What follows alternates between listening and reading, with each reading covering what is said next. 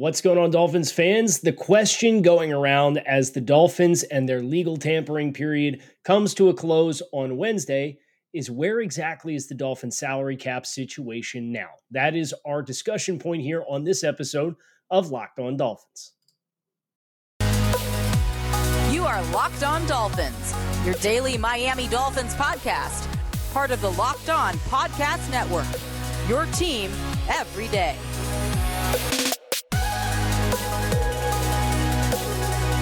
What's going on, Dolphins fans? Kyle Crabbs of Locked On Dolphins, your team every day here on the Locked On Network. It is Tuesday night, Tuesday, March 14th, 2023. And tomorrow, the legal tampering period ends and free agency will officially begin. And all of these reported signings will be finalized. And that is kind of where we're going to have our discussion point today. So I want to thank you guys for making Locked On Dolphins your first, or in this case, your second episode of Locked On Dolphins, your first listen of the day, because today is episode number two for Tuesday. And we're going to time this thing out. We are going to wait to, to drop tomorrow's Wednesday recording uh, until after the free agency window officially opens to report any additional news that we get along the way. If you're new to Locked On Dolphins, welcome to the show. Make sure you hit subscribe, whether you're listening on your favorite pod, uh, podcast platform or if you are watching on the YouTube channel. If you're on YouTube, Make sure you like the video, hit subscribe, click the bell, get the notifications when we go live.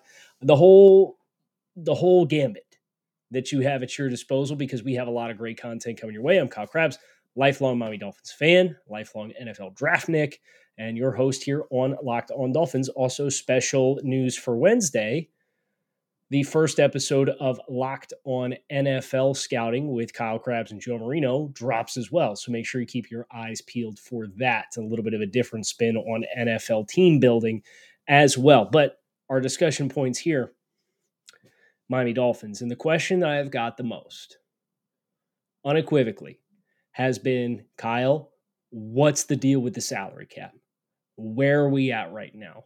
A lot of different reportings a lot of different numbers. And the reason being because all of these deals are reported, but some of them are not finalized, and trades can't be finalized. And, and so you see numbers and you know how each individual move in a vacuum changes the imprint. But the question was, what's the actual sum and number? And that's our objective here today on Locked On Dolphins. So I think the first thing you have to do is you have to acknowledge what acquisitions have been reported to this point. So the Dolphins, six acquisitions of note. They have agreed to terms on a trade for cornerback Jalen Ramsey.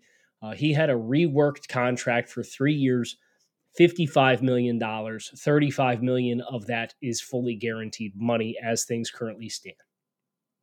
Uh, the first reported free agent signing was Mike White, the quarterback of the New York Jets, on a two year, $8 million contract that was reported as of, of a max value of up to $16 million.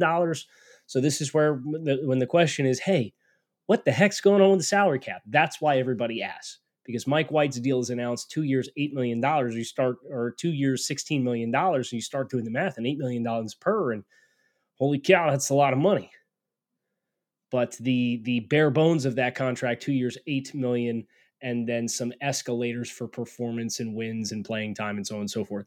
Uh, David Long, uh, linebacker from the Tennessee Titans, two years, $11 million, five and a half per. We did a whole podcast dedicated to David Long because when that news broke on Monday night, I dove into the tape. A couple of running backs, Jeff Wilson and Raheem Mostert.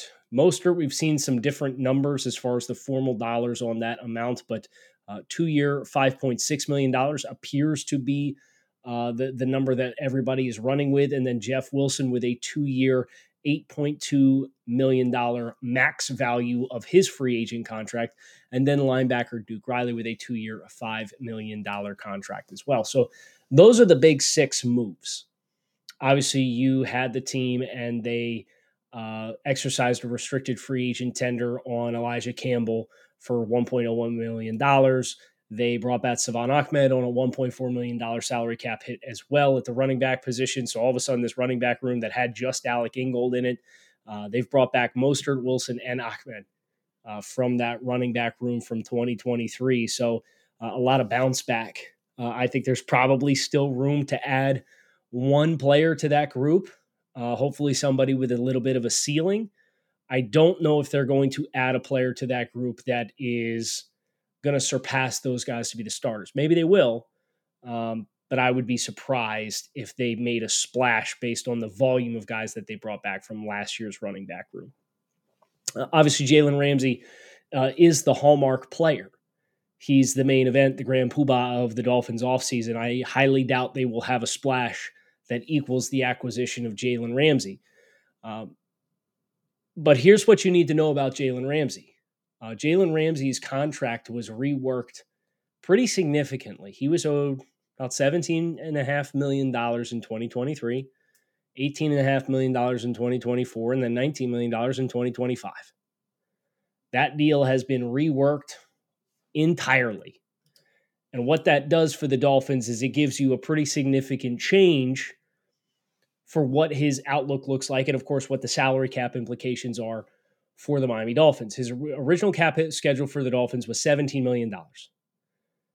The only guaranteed money he had was, I believe, $5 million of guaranteed money from his 2023 salary that was that was guaranteed. He has restructured his salary and made some changes to his contract that gives him a $4.11 million uh, salary cap hit for the 2023 season. The Dolphins are going to save nearly $13 million against the cap by restructuring Jalen Ramsey's contract. This was accomplished in large part because Jalen Ramsey moved $7 million of pay that he was owed this year. The 7 million of that 17 million in base salary went from 2023 to 2024. He's taking $7 million less this year. Now, he's getting that money all the same, and it is fully guaranteed money. It's now just instead of getting it in March of 2023, it's going to be part of what we're assuming it will be a part of that roster bonus that he's been given. He's now been given an $11 million roster bonus for next year at the beginning of the league calendar year. So the Dolphins built a contingency in there. They can restructure that money as a, a new signing bonus and kick that out across the remainder of the deal and save automatically save five and a half million dollars against the cap by just re-changing the kind of bonus that he has. Or conversely, they could find themselves in a point where they could trade Jalen Ramsey at the beginning of the league calendar year next year. And because they have guaranteed salary and a guaranteed roster bonus, they could trade Jalen Ramsey next March and take on less than $6 million in dead cap. So three years, 55 million, totally overhauled, 35 million dollars in guaranteed money. And after it's all said and done, after 12 months, the Dolphins could potentially get out of that contract with less than $6 million in dead cap if things don't go well. It's a good contract. Jalen Ramsey takes a pay cut to help the team. The Dolphins benefit. The Dolphins save $13 million in salary cap space. So Jalen Ramsey coming in, um, a middle class salary cap hit for the Dolphins. And the way that they they took the signing bonus because he did take the seven million dollar pay cut, it's effectively a nine million dollar signing bonus that's prorated across three years. So it's about three million per season. Then his base salary this year is the minimum at one million dollars. So the Dolphins have done some pretty strong work, and, and that's the work of Chris Grier and Brandon Shore uh, to to rework their salary cap situation and that Jalen Ramsey contract in its entirety. And and the magnitude of that of what the Dolphin salary cap situation is is what we are going to talk about next on the show. But before we do, it's the midway point of the NBA season, and now is the perfect time to download FanDuel, America's number one sports book, because new customers get a no sweat first bet up to one thousand dollars in bonus bets if your first bet doesn't win. Just download the FanDuel Sportsbook app. It's safe, secure, super easy to use. And then you can bet on everything from the money line to point spreads and everything in between. So FanDuel even lets you combine your bets for chances at bigger payouts with the same game parlay. So don't miss your chance to get a no sweat first bet up to $1,000 in bonus bets when you go to fanduel.com slash locked on. That is fanduel.com slash locked on. Make every moment more with FanDuel, an official sports betting partner of the NBA.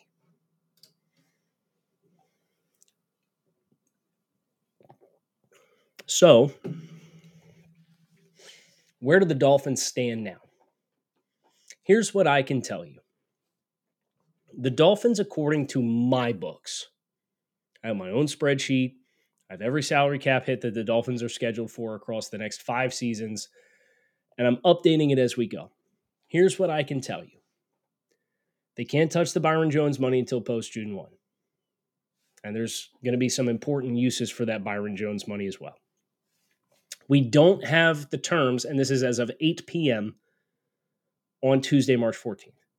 We do not have the official terms, language, and salary cap hits of the Raheem Mostert contract, the Jeff Wilson contract, and the David Long contract. Why do I specify that? Because without having the specific terms, we don't know. All we know is the annual average per. We know David Long was two years, $11 million. We know Raheem Mostert was two years, 5.6 million. We've heard up this 7.9 million. Jeff Wilson is two years up to 8.2 million. We don't know what the formal numbers are, but here's what I can tell you. If I use placeholders for annual per average salary per on those three contracts, and that's acknowledging that Jeff Wilson's contract has performance escalators, and in reality, the average per is probably two, two and a half million dollars per season as the base salary. The Dolphin salary cap situation is such.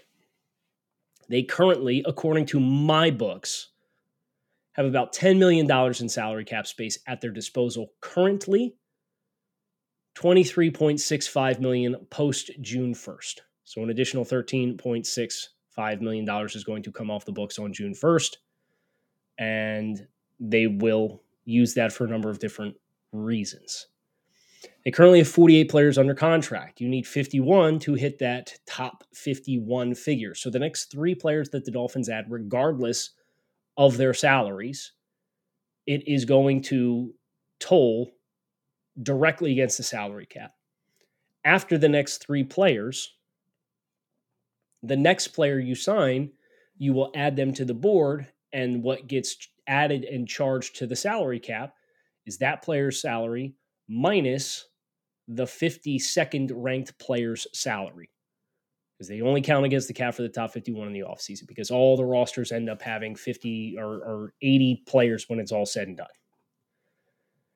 As things currently stand, I would expect tier three and tier four free agent additions barring a significant salary cap maneuver. $10 million when you consider you're at 48 players under contract, you are going to need to open up potentially a spot for Trent Sherfield, potentially a spot for River Cracraft, potentially a spot for an offensive tackle. Your three offensive tackles under contract right now are Terron Armstead, Austin Jackson, and Kion Smith. And we've seen started to see a run on some of the offensive linemen. Mike McGlinchey's off the board. Kaleb McGary's off the board. Kaleb McGary actually went for a little less than I thought. Trey Pipkins is off the board. Trey Pipkins went off the board for seven and a quarter per season. I had him down on the Dolphins blueprint at eight per. So that value was appropriate, but he went back to the Chargers. Now the Chargers cut Matt Feiler as a salary cap measure as an interior offensive lineman. Are the Dolphins going to have interest there? they've at least got the bodies on the inside. They got three tackles as things currently stand. You could probably make a case for another safety, given the fact that Byron or that Brandon Jones is coming off an injury as well. Um, and then you have two tight ends under contract, two total tight ends under contract. Durham Smythe and, and Tanner Conner. So as things currently stand, I would expect you're you're probably going to have marginal ads barring a big move. What do those big moves look like? Well, that that's the next thing on our list. But before we get there, uh, we mentioned that Byron Jones money. It's about 13 million, 13 and a half million dollars in salary cap space to open up. It's important for a number of different reasons. You got to sign your draft class. It'll be a small one. Uh, you can have that money for post June 1st free agent additions for another player. Uh, think of like what the Philadelphia Eagles did uh, in trading for Chauncey Gardner-Johnson at the start of the season last year. You can add a player like that with $13.5 million in your back pocket. You will have a number of players uh, that I think having the slush fund would probably be responsible for because we know there are a number of players that you have performance incentives and playing time incentives written into their contracts uh, as contracts that you have signed to this point. And then there's also the element of carryover cap because whatever you don't use, you can carry over to the following season. The Dolphins, as things currently stand, now they're in great shape for 2025. I've got them on the books for assuming the salary cap continues to grow at the current rate that it does. Uh, I have the the Dolphins with 15, 15 cornerstone players under contract in 2025. They'll have about 105 million dollars in cap space as things currently stand. Now you're going to have to add about 40 players to that. That'll go relatively quick, especially because you don't have a quarterback under contract that's not Skylar Thompson. You have one tackle under contract in Terron Armstead. You don't have a single other offensive lineman under contract in 2025. So, so yada, yada, yada, yada. Let's not put the cart before the horse. 2024, things are currently projecting negative $17.5 million. I'm not concerned by that number one bit. I'm going to be completely honest. There's going to be some decisions made. There's going to be some cost cutting measures. There'll be some restructures. They'll be they'll they will bring back whatever nucleus of team that they have this this season will be back next season, and I would expect very little turnover for the Dolphins from 2023 to 2024. And they'll rework the money, and they'll be totally fine. But having whatever you don't use of the Byron Jones money, and knowing that that's kind of in a glass case right now off to the side, you have 10 million to spend on whatever you want right now and then post Q1 you have another 13 and a half end. So currently you have about 23.6 is what you can bank on on June 1st if you didn't spend another cent. They will spend another cent. I promise you that. How can they get themselves into a position to open themselves if they wanted to sign a Jordan Poyer or trade for a Austin Ekeler, uh, and they wanted to sign another offensive tackle or sign Matt Feiler? What would that look like? That is what we are going to finish with on today's show. But before we do, the Built March Madness bracket is here. We know you have a favorite Built bar or Built Puff. If it's a puff, it's going to go to the top of the big board in my eyes. Now is your time to make it count. Go to builtmarchmadness.com to vote for your favorite uh, flavors. When you vote for your favorite bar puff, you will be entered into a drawing where 50 lucky locked on listeners win a free box of Built. Not only that, but one locked on fan will win a 12 month subscription to Built have Built's best bars or puffs delivered monthly straight to their door. You have to try Built. Built is the best protein bar ever. Seriously, it's like a protein bar that tastes like a candy bar. High in protein, high in fiber, low in calories, low in sugar. They have 100% chocolate on all their bars. It's like eating a Three Musketeers. I wish I was kidding. Run to builtmarchmadness.com right now to vote for your favorite bar or puff and pick up a box while you're there. You can vote every day in March, so hop in and support your pick.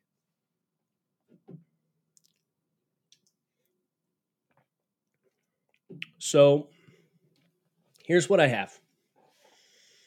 The last question I wanted to answer was what remaining moves can the Dolphins make to open salary cap space if they are going to continue to push chips into the table for 2023? And it certainly seems like that's the vibe. Here's what I have for you six potential outcomes. I do not advocate for all of these. I might not advocate for more than two of them when it's all said and done. I'll let you be the judge. We'll read through all of them and then we'll talk about which ones we like. You can restructure or trade defensive lineman Emmanuel Ogbah. You restructure him, you can save 9.2 million against the cap. If you trade him, you would save 11.2 against the cap. You can trade wide receiver Cedric Wilson and save $6 million against the cap. You can extend Christian Wilkins on a contract extension and save between somewhere between four and a half to five million dollars is probably a reasonable dollar amount that you could expect to save against the salary cap from his current $10.7 million hit. You could extend center Connor Williams. The, if you listen to the, the Dolphins offseason blueprint last week, none of these are surprise and you could probably save three to four million dollars against his eight and a half million dollar salary cap hit for this upcoming season. You could cut or trade tight end Durham Smythe and save about $3.5 million. You would take on about $750,000 in dead cap, and that would be it. And then you could cut or trade linebacker Jerome Baker and incur an $8.7 million dead cap hit to save $4 million. These are about the big ones you have left.